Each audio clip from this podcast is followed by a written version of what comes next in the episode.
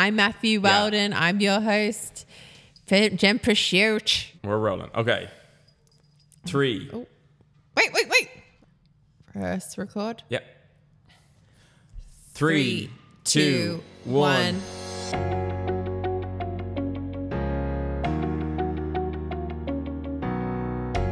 Hello, everyone. I am your host, Matthew Weldon, and welcome to season six of Gem Pursuit. I am here, as always, with my trusty co host, Elise Ketcher. Elise, it's season six. We are back. Season six, everyone. Welcome back. Season six is something that I personally am so super excited about.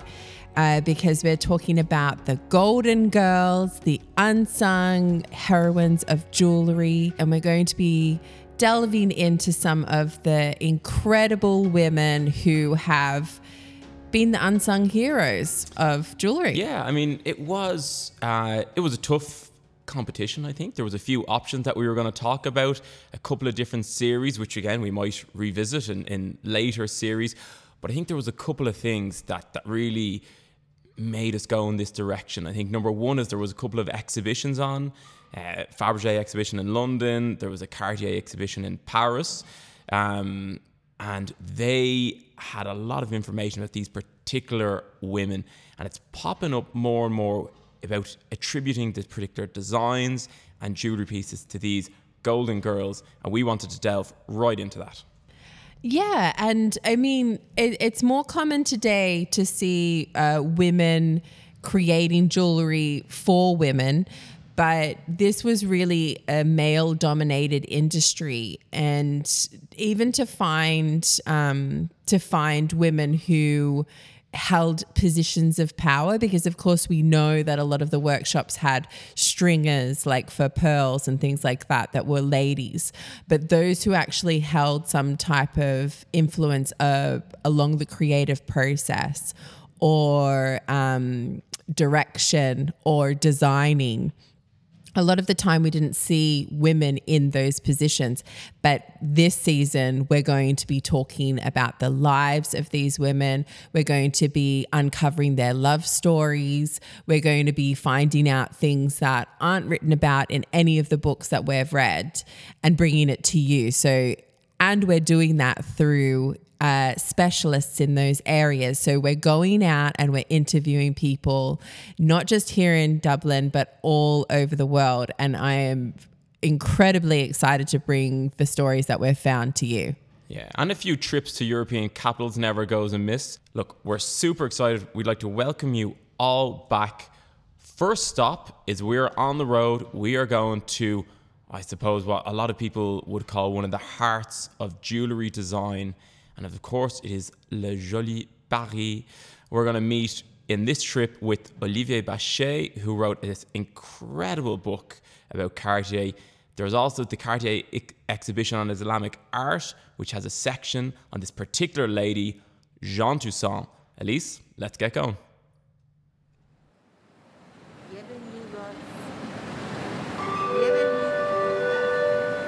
Bienvenue. Merci. We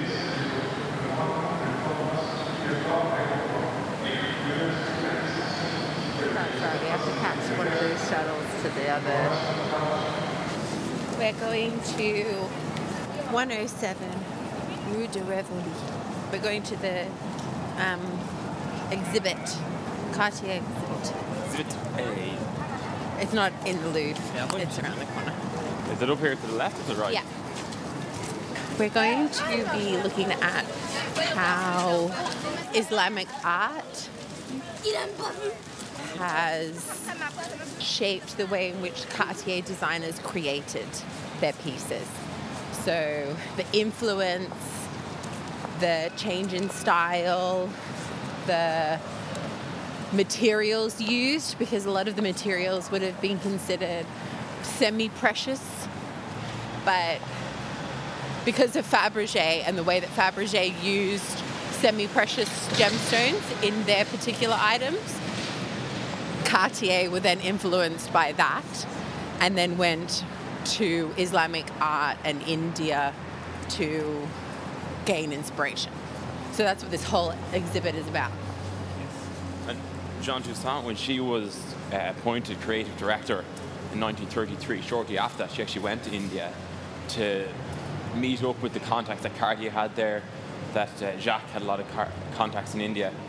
And um, yeah, she was, before that, in the 20s, as Elise said, they didn't really want to use, like, you know, your, your semi-precious stones. It was, it was only the best sapphires, the best rubies, so-called best anyway.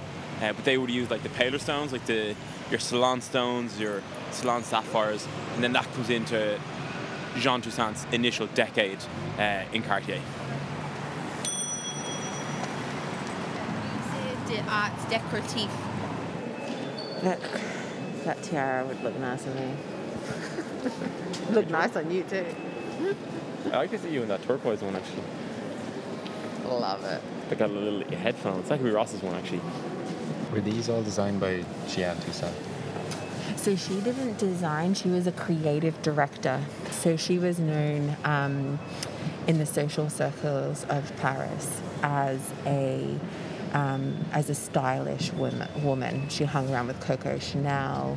She's always seen wearing pearls around, very unusual um, type of dressing sense.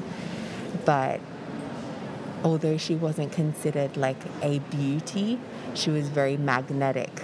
And people, specifically Louis Cartier, was drawn to her her way of dressing, the way that she liked to be entertained, the things that she liked to surround herself with. She was known for seeing style in everything.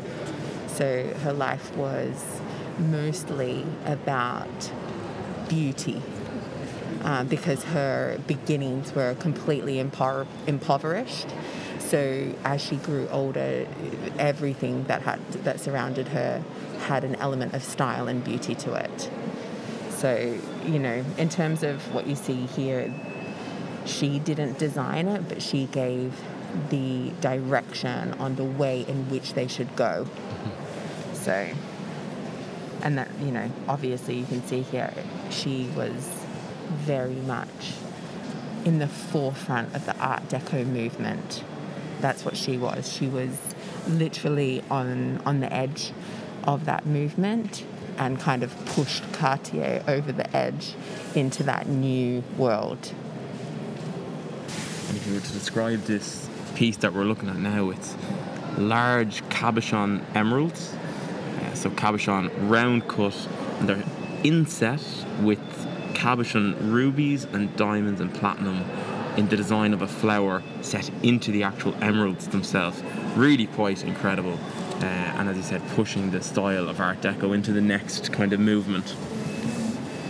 And if you look at that tiara and at that pattern here, very oriental, Persian looking pattern, and it's perfectly mimicked in the rock crystal. You can probably very, barely see it actually in between the top row of diamonds and this uh, tiara and the bottom. Very thin layer of carved rock crystal. That's tying together that Art Deco style, but then this new age uh, Persian design, uh, Oriental kind of design, mixing the two together, and that's again mixing the materials in addition to the styles. Did you see that rock crystal? It looks amazing. I can't. There's like a little Fabergé egg over there too. The worst thing about going to an exhibit is we're used to touching everything. So not being able to actually put that on is super difficult, especially since I wear tiaras every day. Um, and that would look fabulous on me.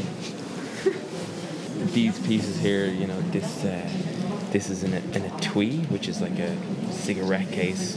Um, draws inspiration from a pen box, and obviously it's decorated very um, intricately, and you can see the Islamic style patterned on the front, cabochon sapphire, and then this one here is a vanity case, but you know, just it's, it's fascinating the trade today. You do see pieces like this. These are obviously like the Rolls Royce examples, but like it's not beyond imagination that something like this could be in someone's personal collection they might not know what it is, you know? Yeah, especially when you're looking at materials that historically aren't considered very um, expensive or even today like we can go down to the to the local gem shop and we could buy like a rough piece of onyx very cheaply. So when you look at something that's beaded with onyx or studded with onyx you don't necessarily think oh this is like a very precious item. But in fact this is what style does. It gives uh, it gives a value to something that's considered not valuable But I think isn't that isn't that when it goes from being jewelry, like there's a, there's a step in jewelry that it's not just the gemstones, it's not just the ma- materials, it moves to like art. And Correct. That's when the materials are actually not consequential. I mean, you don't look at a paint and say what's the value of the pigments paint. on the canvas. Like you know, it's it's about the art. And I think Cartier were one of the first. Uh, one of the first ones to move from jewelry to like art. Yeah I think you really see the Indian influence coming through on these particular pieces. We're looking at um, a dagger and sheath here, and like it's encrusted with rubies and emeralds. The actual handle is carved jade, and jade, of course, which is perfect for a dagger handle. It's so tough, uh, and it can be carved, so you can you can carve jade. Um, but it won't break. It'll be quite it'll be quite durable. So if you know if it incurs an impact or something like that. But when you look at Cartier, certainly they're Tutti Frutti um, styles and they're Tutti Frutti pieces. That really screams it to me. I mean, you can clearly see the emeralds and the rubies coming through. Now this is Cartier, typical 1920s. Um, you've got this beautiful large lozenge-shaped cabochon emerald, and then it's held in by almost two rings of uh, coral, sort of like almost Olympic rings, holding this cabochon in the middle, and these beautiful graduating pearls all the way out to the end, and, in the clasp. And this is the intention to do that I actually love in fine jewellery. The clasp has three matching, tiny little cabochon emeralds that match into the large central. Just beautiful, and that's um, 1921, so just before Toussaint, but typical Art Deco. But starting to introduce some of the other materials too, like the coral in that one. Um, natural pearls, they'd be quite valuable. So this would have been like a source of inspiration that would have been used. Um, a lot of our listeners would have seen Ocean's Eight, where you see the large kind of bib necklace that is worn, that's created by Cartier, and these kind of large bibs that were worn by the Maharajas of, of the, these early 1900 uh, period is really the source of inspiration for that because they displayed their wealth through their gemstones and through their outer appearance to the masses. And bibs were a large way of doing that. The man himself. Woman herself, who has actually yet to be mentioned, even still. We haven't we haven't seen her name yet. have I we? haven't No. seen her name. Not one. It's a lot about this Charles Jacot, and I remember reading the the recent uh, uh, Cartier re- released the Brickell book, but um, he featured heavily in that as well. He, he is an important designer, but so she. Are we going to see her name here at some point? I would certainly hope so because um, I mean Cartier really were very big jewelers um, pre 1930, but today their most desired pieces are like 30s, 40s, 50s. Uh, of course, stuff from earlier as well, but it's one of their trademark times, and she was the creative director at that time, so it's it's. Uh, You'd, you'd assume. I'd assume that her name is yet to come, but uh, even those uh, emeralds that are in that necklace there, before Jean Toussaint was in Cartier, those basic cuts of emeralds, although they're, they're cabochon, they look like very good colour, they would have been considered like uncouth, not up to standard. They wouldn't have been used in Cartier jewellery. But you can see the fine platinum mounts, diamond set, like the, the best of what Cartier had, and then they're using these different stones to give something a completely different look. Um, now, obviously, those emeralds are enormous, so they're quite special for that. But they would have been considered oh, below Cartier before. But obviously, there it makes a stunning necklace. Even that one there in the middle, you can clearly see on the left hand side of that emerald, the coloration is not great. The one in the middle has very good colour. Um, but yeah, they wouldn't have been used before 1930s for Cartier jewellery. And that one's 38, so Absolutely amazing.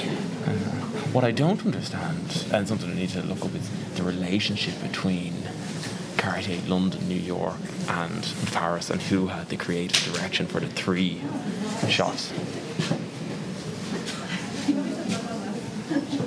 That look good new, Elise. I mean, it'd look good on anyone. Not me. Yes, it would have looked on anyone. No, I thought, thought I saw it there, but it's just a different shot. Mm-hmm. Still no. No. Yeah. These are Jacques, Charles Jacot.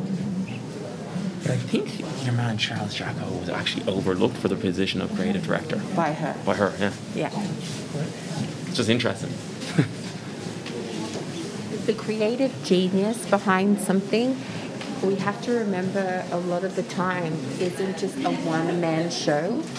And I find it a little bit disheartening to know that even though she had a huge influence on what we see here, that she isn't mentioned anywhere, although her creative genius was used. It's a little bit easier with paintings when you have the model who is painted because you can't deny that they were a part of the creative process because they were the actual muse for the for the piece. But with something like this, the only person who's getting the glory is the person who designed the piece, even though there was someone behind them directing them at what looked good and what didn't look good, you know? And she really should be mentioned somewhere. But this should be with handbags. She started off in the handbag department, so Her name should be here then. yeah. But look at the clip. Look at that J clip. It's amazing. Okay, we found her. From the 1920s to the 1990s, textiles were repurposed as evening bags with gemstones clasps, perhaps at the instigation of Jeanne Toussaint, who is the director of the so called S department, accessories and bags. But even that language is a bit woolly. Perhaps at the instigation of Jean Toussaint.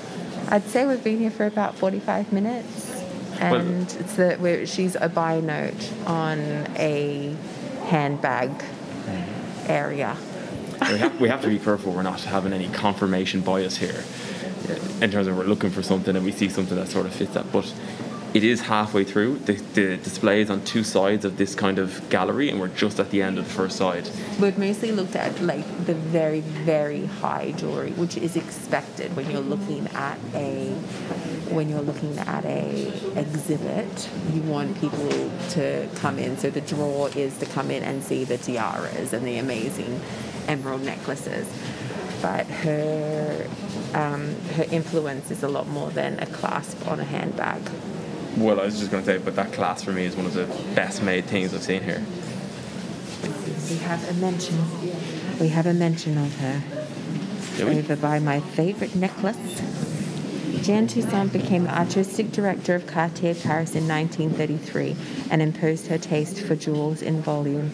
Under her direction, the influence of India is clear, notably in the use of precious stones cut in ball shapes and mounted in bunches or multiple strands. I think it's very important before we go in to talk to Olivier Bachet to give you a bit of context about Jean Toussaint in terms of how she, you know, built her career in Cartier, how she got to Cartier, and kind of the different camps, as it were, that surround Jean Toussaint. And, and just to say as well, those distinctive Parisian noises, you might hear some of those uh, echoing through our chat with Olivier Bachet you know, we were at the mercy of the, the local builders and trains and sirens, whatever's going on in Paris. But Ross, our, our producer, has done amazing work in kind of drowning them out a little bit. So, um, so it's it's authentic pa- uh, Paris sounds. But Elise, about about the Jean Toussaint, she is in a way a controversial figure.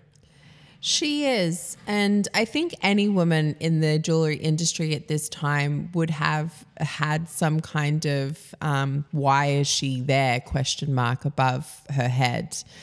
Um, and in we'll talk a little bit about this with Olivier Bachet, but really um, many many people within the jewelry industry sit either on the fence with this or they sit in the Charles Jacot camp or they sit in uh, the Jean Toussaint camp. Um, and what does that mean? We'll delve a little bit more about in that that in the interview with Olivier Bachet, but what we're trying to do in this podcast is kind of highlight what we did find about her, what we did see in the exhibits about her, and the things that are attributed to her. But we do recognize that in the jewelry industry, not everybody has the same feelings towards her.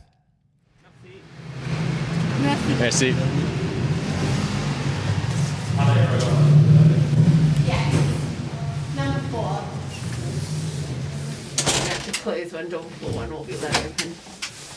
Bonjour Olivier. Bonjour. Comment vous Bonjour. allez? Bonjour, bonjour. Bonjour. Bonjour. Bonjour. Euh, je m'appelle Mathieu, pardon. Bonjour, enchanté. Bonjour. Enchanté. C'est ma collègue Alice. We have a really large collection of jewelry books and we go through them and I train the staff on, on pieces and markings and things like that. And really what you see with a lot of the Cartier books is the same pieces regurgitated over and over and over again. Um, and your book was incredible because they were pieces that I had never seen before. Lots of different objects in there that you see them for the first time and automatically have, I guess, the wow moment that Cartier are known for, for the pairing of gemstones, the techniques that are used, and so on and so forth. But what I wanted to ask you is how did you get into this particular industry, like your backstory, um, and then what drew you to the Cartier firm? It's a question. It's a story of a friendship. My partner, Mm-hmm. um, we were neighbors when we were kids, and so we basically we grew up together. You know, like uh, uh, we're in the same uh, class. Uh, we're uh, having uh, the same uh, girls. You know, and uh, and so, uh, but um, I did a very uh, regular uh, uh, studies at the university, and he immediately went to work when he was 18 with his grandfather, who was a diamond dealer. And after a while, I was a bit fed up with uh, what I was doing, and so he asked me to work with him. So that's what I did, and uh, that's what uh, that's how it, it began. How it began. And Cartier, how did that? Now Cartier, I'm going to tell you why. Because Cartier, there are there are two big advantages with Cartier. First of all, the it's a mass production. The production is so big that basically you can work only with Cartier big goods. Yes. You know, you can buy and sell only Cartier, and it's enough. First and second, um, it's the production is like a, a, a, it- goes through a complete century. I mean, it began basically at the beginning of the ninth, 20th century. The, the real Cartier, I'm talking about the real mm-hmm. Cartier, the Cartier we know mm-hmm. until now. So it's it's a very it's super long period, mm-hmm. all kind of styles. So that's very interesting. The quality is except except for New York. I'm gonna I'm not gonna tell that, but except for New York, the quality is there. The style is there. The the, the, the quality, the uh, workmanship is there. So um, so and and and my personal taste also. Uh, All ro- it- it- roads it- lead yeah, to it's Cartier. important. So uh, I really, I mean, for the deco period, the, the, what we what you saw at the exhibition, I think it was it was uh, Cartier was really the best of the best. Yes. Which is not the truth for the, the, the end of the 19th century, but uh, for that period, Cartier is really the master. So So it was the three, I suppose it was the three brothers kind of elevated that to another level, really, didn't they? The- yes, actually, the, it, it was it was a good team because they all had different uh, uh, skills. Louis was really uh, into art, you know, and uh, like uh, uh, Oriental civilizations, uh, China, Persia, India.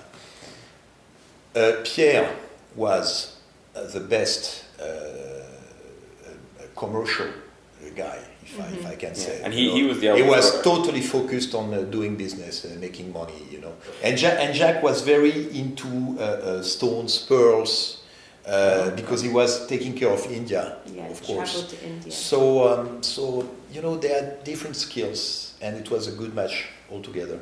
Yeah. I think that's, uh, we do learn from that a lot in the jewelry industry that uh, you can have a lot of passion for jewelry, but you can't make any money out of it if you aren't commercial or have the right buyers. Actually, I think the first, the, the most important quality of the Cartier brothers was this commercial aspect. They were fantastic businessmen, fantastic businessmen. And if you don't understand that, you do not understand how Cartier became so big in a very short period. Because if you think about the moment they settled down in Rue de la Paix in 1899, and let's say the 1925 exhibition, like uh, 25 years later, one generation later, they, they, I mean, they were number one, Yeah. known all over the world, like selling to everyone, to every wealthy people, like to all the, the European kings and queens. Every style, every taste. I mean, in, in, if you think about it, in 25 years, uh, because when, when they, they settled down in Rue de la Paix, okay, it was an established uh, jury, co- but it was, okay, one amongst others. You know, it was not as important Yeah. as Boucheron, for instance. So um, this commercial aspect is super important. I guess um, the wrong time for Jean Toussaint to enter the the mix of the brothers because I've read a few letters where they're a little bit um, hesitant, so to say, with her and Louis' relationship um, because obviously she was known as a kind of lady of the night at, the, at that particular point in time and didn't have a great reputation.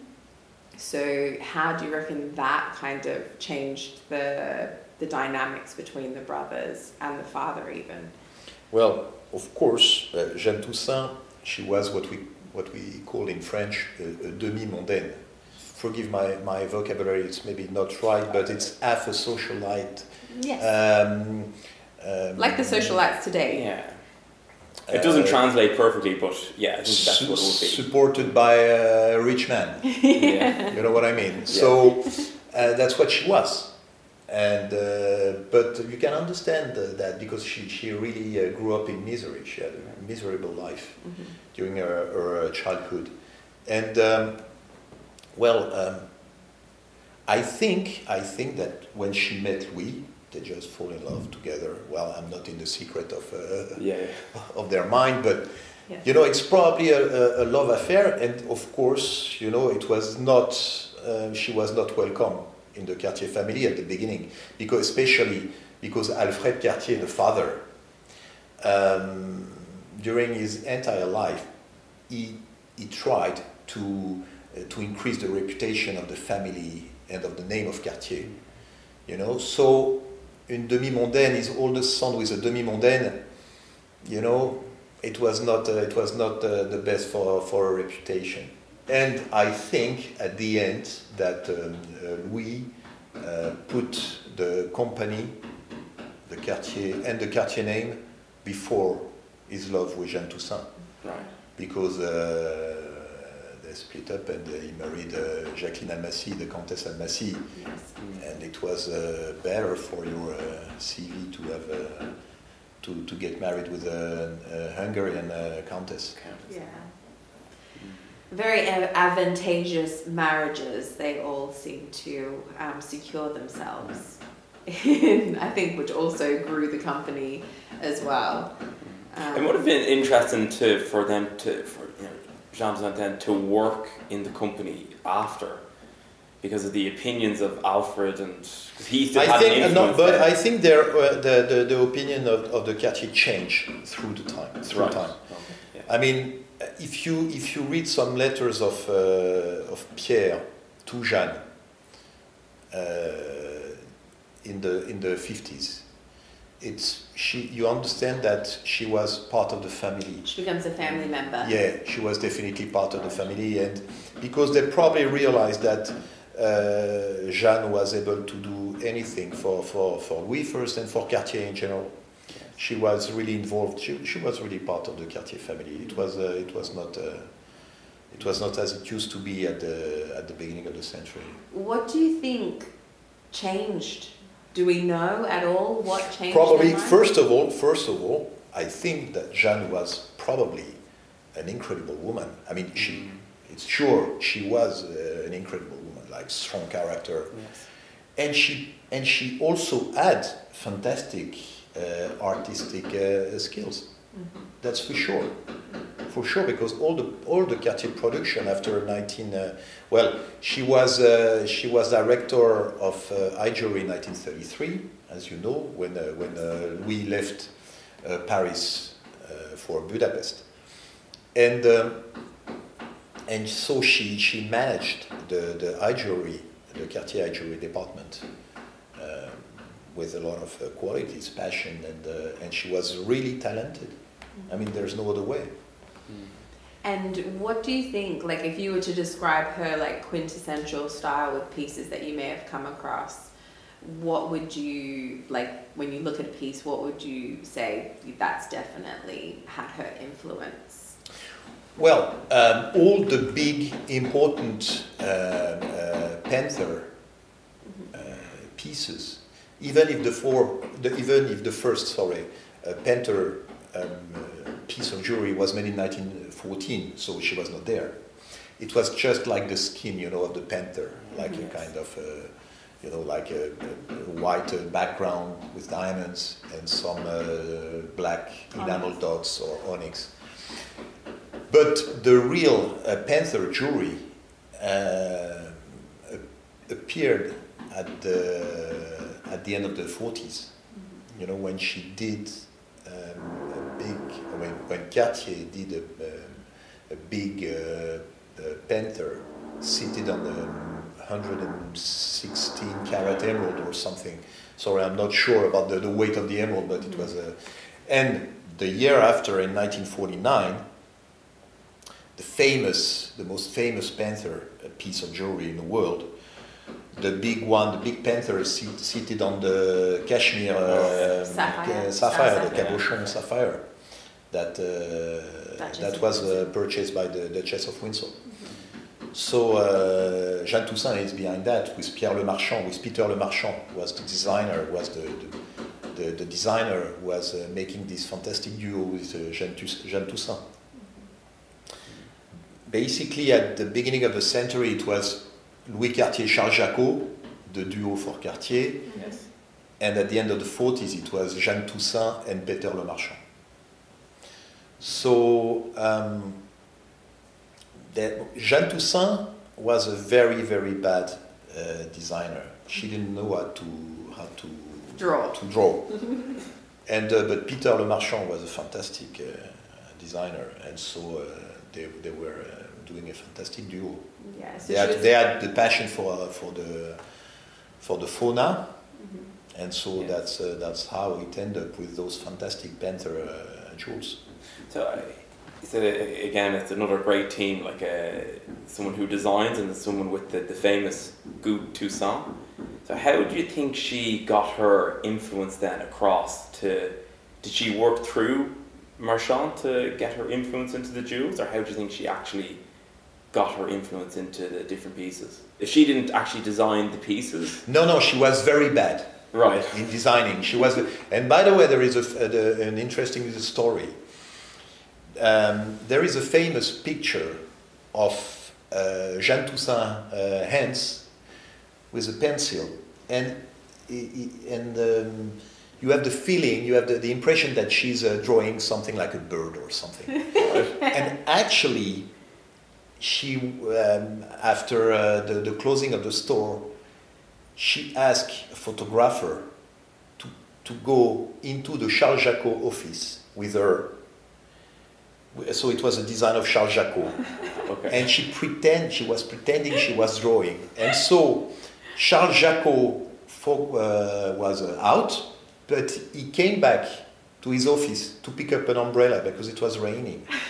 and she and he saw Jeanne Toussaint with a photographer with a pencil and one of his uh, sketch, and and and uh, Jacqueau went mad because he had Yeah. a, a terrible relationship with her. Yeah. And so she pretended it was just for marketing, like to make some uh, advert, blah blah blah. But actually, actually, she She was being brazen. yes, and she I, I can understand. She, Jacqueau was not uh, was not pleased with the, the situation because she wanted to. We say in France to to tirer la couverture à soi. It means that you want uh, to that people are. Uh, being focused on you, you know, on you, on your work, on your uh, name, She on wanted the spotlight on her. the spotlight. Yeah, exactly. That's that's the that's the I feel like uh, a That's it. lot of that, a lot of her personality, when you read about her stories that involve her, her fashion um, sense, was that she really loved the spotlight on her. And perhaps one of the reasons why she continued with her relationship with the family was because it gave her prestige, especially because they'd already created a name for themselves by the time she actually became the creative director for them. Um, so it kind of feathered her nest as well. Yeah, probably. You know, she had um, probably when you have a, a, such a very difficult childhood and you want to exist by yourself. So it's um, it was probably important for her. I think one of her main quality was also like being having fantastic relationship with uh, with important people, Yes. with uh, the buyers, Yes. like the Duchess of Windsor. Mhm. She was very, uh, uh, you know, she was a very important, uh, uh, Socialite. like a socialite. Yes, yes, uh, probably a fantastic um, host as well. Yes. So she, she had a nice apartment, Place d'Iéna, in a, in a very good area in Paris. And um, I've read that um, apparently it was um, always uh, the parties she was doing were fantastic. The apartment was uh, decorated with a fantastic taste. I mean, she was probably very good in in um, in entertaining those uh, you know those relationship with the people, with the clients. Yes. You know, it's a, uh, one more time. It's a very important part of the business that we should definitely not forget. Like a business, you have to run a business, so you have to sell. You have to to have a good relationship with your clients. It's very important. It's not only about uh, art and uh, it's only it's also about business. Yeah, I think she, um, in terms of what you said about her childhood, um, she she grew up impoverished. Um, her mum was a laundress, and she basically left it all behind as the youngest child, and kind of like went to to be to find someone who would provide her with a wonderful life with beauty surrounding her. And I think that's really what we notice a lot about her is she always had beautiful fashion. She always had um, beautiful objects surrounding her.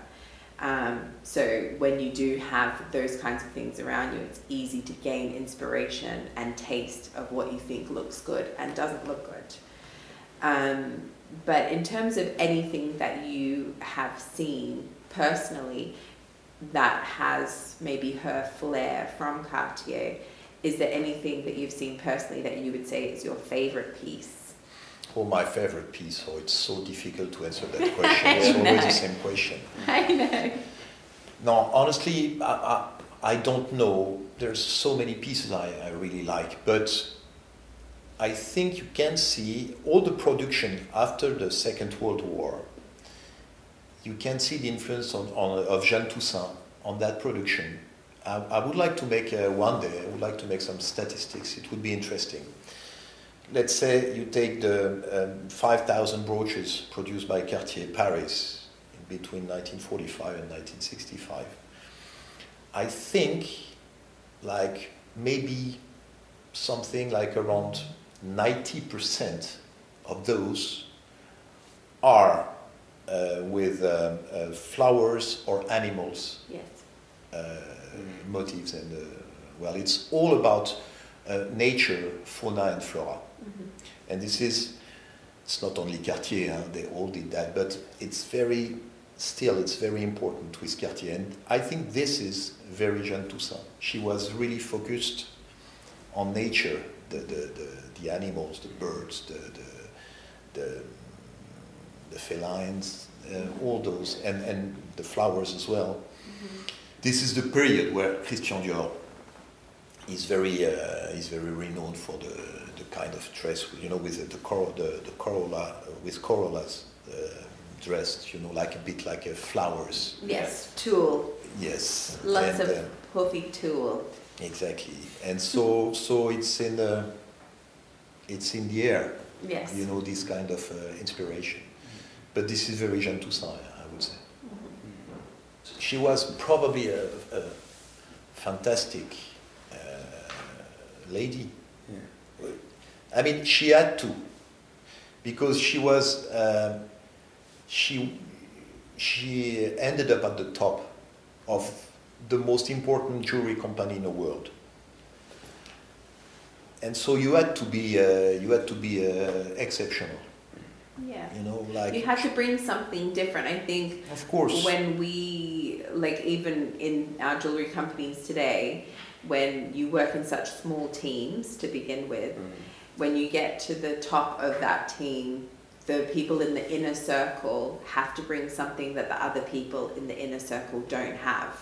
Absolutely. You know so um, what i can see from what we've read about the brothers is that she was the one who brought the glitterati into the realm of cartier and kind of made that a marriage that was lasting. Um, she was able to entertain she was magnetic. What she wore people saw as stylish and wanted to emulate. Um, and I know that she wasn't mentioned very much inside the exhibit, um, and f- for good reason because a lot of the pieces were earlier than her time. But if she was to be seen wearing any of those pieces, people like she hung out with Coco Chanel, so that would have automatically made a huge impact on even the Parisian social scene. Definitely, def- So- definitely. But you know, she, she was also, uh, um, if you think about it, she was also daring a lot. And um, there is the, this famous uh, story about the bird in a cage, a brooch made by Cartier in 1942, um, featuring a bird um, in, in gold, uh, coral, lapis lazuli, and diamonds. Beautiful. So uh, blue, white, red as the French flag um, in, a, in a cage. And it has been made, it has been designed by Peter Le Marchand, as far as I know, to symbolize the, the occupation by the Germans. You know, the bird was supposed to uh, represent the city of Paris, and of course, the cage, the, uh, the, the occupation. So she decided to put that brooch in the showcase of the Rue de la Paix in To 1942. the front window. Yeah. And so the Germans, they were not idiots, you know, they immediately un- understood the message behind. So she, uh, she was held by the, by, the, by the Germans for a few hours before being released. But, uh, and they wanted explanations, you know, like, uh, what's that? Uh, what do you mean? Uh, and she was released, released thanks to Coco Chanel, who had a good relationship with, uh, with the Germans. And she was released after a few hours. But you know, uh, we are talking about Second World War. Yeah, you know, yeah. they were they were not uh, funny people, the Germans at that time in uh, in an occupation land. So you She I don't, had- I, I, I, I'm, I'm not sure about the, if it's right what I'm going to say, but she had the guts. That's correct to say Yeah. that. yeah, yeah. she did. She had Why? the guts. I mean, to, to do to do such a thing, you know, and of course the the, the, the nice uh, story of after the liberation of Paris in August 1944, uh, Cartier continued to to make that brooch, to manufacture that brooch, but then the the bird was out of the cage. So you have the version made during the occupation, the bird in the cage, and after the liberation, the bird out of the cage. Yeah, that's an amazing story. And as you said, she had the guts because people were sent to camps for less, probably. So, and those brooches, do we know where they are today, or they- Oh, there, there, there's, there's a few of them? But yeah, yeah, there, there were a few of them. Uh, some are. He's I- like, actually, I have one here. no, yeah, actually, yeah, I, I, I- I sold one uh, not a long time ago. awesome. So uh, uh, Amazing. one in the cage. I had one in the cage that I sold not a long time ago. See, probably, you know what? The, the, the, this is the first day. You know, no, they were working in the courtyard, but yes, I sold one uh, not a long time ago, a bird in the cage. Uh, some are there, there. There were some different versions, um, like two or three different uh, uh, birds in cage or out of the cage are uh, um, are in the Cartier collection now. Yes. Always with the same colors. It's interesting, like coral, lapis, diamond. What would be your um, what advice would you give someone who had no idea about Cartier and wanted to buy a piece of Cartier jewelry? To buy a piece of Cartier jewelry or to build a collection. Yeah. to buy a pi- well, if you buy one piece, Yes. okay, it's what not- should you buy? Where should you buy it? Those kinds of things. No, if you buy one piece, it's just a question of like you being uh, uh, attracted by a, by a piece, and it's like, uh okay, you like that piece, you know, it's Cartier. Cartier is probably uh, nowadays, still nowadays, the, the, the, the most important name in our uh, in our industry. Yes. I'd say so. Um, so um, so you you don't take any risk buying a Cartier piece of jewelry. hmm Um, I would say even it's a good investment. Um, but for someone uh, who would uh, uh, begin to to buy uh, Cartier jewelry, I would say first buy a piece of Cartier uh, which looks like a piece of Cartier. It means that if you want to build a, a collection of uh, cars and if you want to buy a Ferrari, make sure that your car, that your Ferrari will looks like a Ferrari. You know, It's red. no, but it's important. It's important because when you want, sometimes you know, you, you some people they want to buy something like uh, out of the, out of the, uh, how could I say, very, something very original. Yes. It's interesting, but you, I would first begin with something typical hmm in a way, you know, and then after you can you can go into. Uh, Then you some- can explore. something Yeah. yeah, different.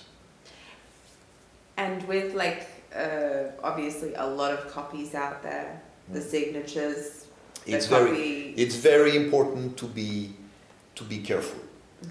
It's very important to be careful. There is, um, uh, if I could give one advice, look carefully the way it's made, even if it's not easy. But a piece of jewelry by Cartier, let's say uh, from the 20s, Cartier Paris 1920, the quality is always, always extremely good. It does not exist a Cartier Paris piece from the Art Deco period which is of bad quality. That does not exist. So, the, the, the, the way the stones are set, the, the feel when you, when you touch the piece, you know, it's not stiff, it's soft in a way. Yeah. Um, it's, it's all, the quality is there, always, always, and that's what is important with Cartier.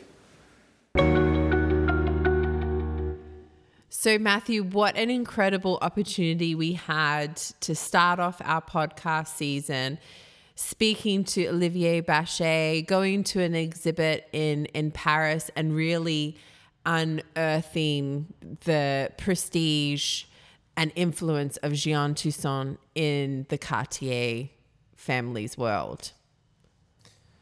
Yeah, it was it was an amazing um, it was an amazing trip. Uh, I'm glad you pushed me into it, but he he was a great he had great knowledge and great stories, and, and uh, he was so generous with his time. So, um, and his, his, his book was beautiful, I think as well. I know we have a copy here to look at. Um, now Jeanne Toussaint, her influence there. I mean, we saw uh, her S collection, which I think was quite an important part. Um, she actually her her original, uh, although her first piece piece with Cartier was a wristwatch, she was in charge of this S collection um, initially. So the S department. Um, we saw a little bit Department, of it. yes. we saw a little bit of it in the um, in the exhibit, and you know when I was looking through a lot of the um, the stories about her, in particular um, Francesca Brickell Cartier Brickell in her book on Cartier, she talks uh, a, about Jeanne Toussaint quite a bit as well, and she began in the S collection or the X S department. She was put in charge of the S department in 1913 by Louis Cartier um, because he could see her kind of flair for fashion. She came from lace makers, so um, it was said that she could actually pick a piece of material up off the ground and cut it in one cut with scissors into the shape that was needed for something that was going to be part of the S department. So she did have this kind of innate ability to create beautiful things. She just didn't have the kind of skills like drawing, for instance. She didn't have all of those skills as tools in her belt. So designers, other designers became those tools for her moving from the S department in 1913, her and Charles Jacqueau become this kind of inside house rival.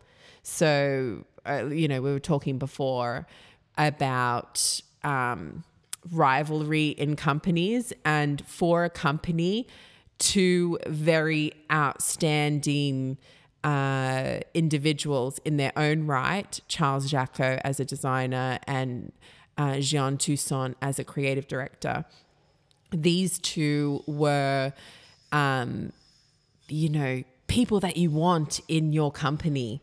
And when you have people who are, are, like this, creatives who are rivals, that can be really great for a company, but sometimes not so great for the individual. Yeah, and that rivalry, I mean, yes, within Cartier, it probably motivated them both to kind of compete against each other. Obviously, with the main goal of you know promoting the Cartier name. Um, it's a real interesting one though because Jacqueau was a designer. You know, could you know draw pieces of jewelry and get them executed. She couldn't. So the way that she influenced the company uh, was completely different. She obviously worked through designers. Peter Le Marchand was one of them that she would have worked a lot with. Um, and obviously the famous story that Olivier mentioned there. But I think her influence and the reason she was so successful at it, and, I, and it goes back to her youth, it goes back to her early days in Cardi, she was a real shrewd business person, I think. Very clever, like brilliant with the clients, brilliant with hosting events, um, you know, fostering relationships, and ultimately, as Olivier mentioned uh, on a few occasions, and I think it, it, was something that stuck out for me from that interview. Like having left talking to Olivier, he mentioned that first and foremost, Cartier is a business, and you've got to make sales, you've got to make things be organized, you've got to, you know, you've got you've got to do those things. And she was first and foremost a businesswoman. I think that's why her influence, although although Jacqueau was a huge figure in Cartier, I think that's why her influence probably for me stands out a little bit more. I don't know what your take would be in it, but she had that business edge on Jacqueau. Although Jacqueau was a fantastic designer, I think she was a bit, to, to use an Irish phrase, a bit cuter. So, yes, she's pivotal in bringing Cartier into the correct circles. So, you know, you could have all the most beautiful designs in the world. Jacqueau could create, you know, incredible one-off pieces with incredible gemstones, the the highest form of design available. But if nobody thinks that it's cool, if nobody thinks it's cutting edge, if nobody wants to wear it on their dresses or it doesn't feel right on the fashions of the time and it's not being worn by the socialites of the time, that design is going to be forgotten. It's not going to go into the history books. No how no matter how beautiful, no matter how well executed it is, it's a forgotten piece. Somebody has to see the beauty of it. Somebody has to see it in motion. Somebody has to see it on the most influential women of that period. And that's what Jeanne Toussaint did. She was pivotal in creating a movement. Um, and that's why we can't exactly put fingers on exactly what she did because she wasn't the one who created the pieces. She wasn't the one who um, assembled anything. She was the one who said it's cool or not. And although that sounds like I know, you know, we're diminishing really what she did, but her tick of approval created a movement. Mm. I don't think that's diminishing what you did. We're, we're saying that her tick of approval was, you know, the, the key thing. If she gave the thumbs up to us, it was probably going to be very successful for Cartier. And I, you know, depending on what side of the fence you're on, some people think Jacqueau was the the main man. Some people think Toussaint was the main woman. It, it just depends. And that debate, I think, will probably never be fully settled. Yeah, rivals, rivals within a company. And I think now, if they looked back on it, they'd probably chuckle to themselves and go, oh my gosh, you know, we, we spent our whole lives fighting against each other. In the end, who won? Well, Jacqueau wanted that position. He wanted creative director. In 1933, Jeanne Toussaint was the one who got the creative director feather in her cap which of course would have upset Jacqueau. Louis also had this, you know, additional personal relationship with Jeanne, which Jeanne, which continued throughout his life. They wrote letters for the rest of his life. She stayed faithful to the Cartier name and company, even though she was tried to be pulled away many, many different times from the company to assist in other projects, become part of other jewelry companies. Even after Louis' death, she brought herself to Claude, which was um, Louis' son, who took over from Louis, and said, I will help you in any way that I can. She was extremely faithful to the Cartier name until her retirement. Um, and I think I think initially, obviously, the family had some reservations, but by the end of it, I think she was a, me- a member of the Cartier family. Definitely. A super enjoyable and exciting first trip to Paris. Of course, the Cartier exhibition was fantastic, and Olivier Bachet, what a knowledgeable and interesting man, expert in Cartier jewelry, but we have some super influential women in the jewelry industry coming up too. Elise, who's next? Well, we're going to be traveling all over for these next episodes. We're going to be talking about Susan Belperron, Alma Pihl, Elsa Peretti, and of course, we're going to be speaking to another Dubliner, Matthew. Yes, the author of Women Jewelry Designers, Juliette Weir de la Rochefoucauld. That's going to be so exciting. Make sure you all tune in. Next up, Belperron. We're really looking forward to it. If you have any feedback at all, make sure you get in contact with us either on our socials at matthew.weldons or email us at experts at courtville.ie. Thank you very much, Elise, for joining me today, my co host, and of course, Ross, our producer. And most of all, I'd like to thank you all for joining us on our Gem Pursuit. Chat to you next time.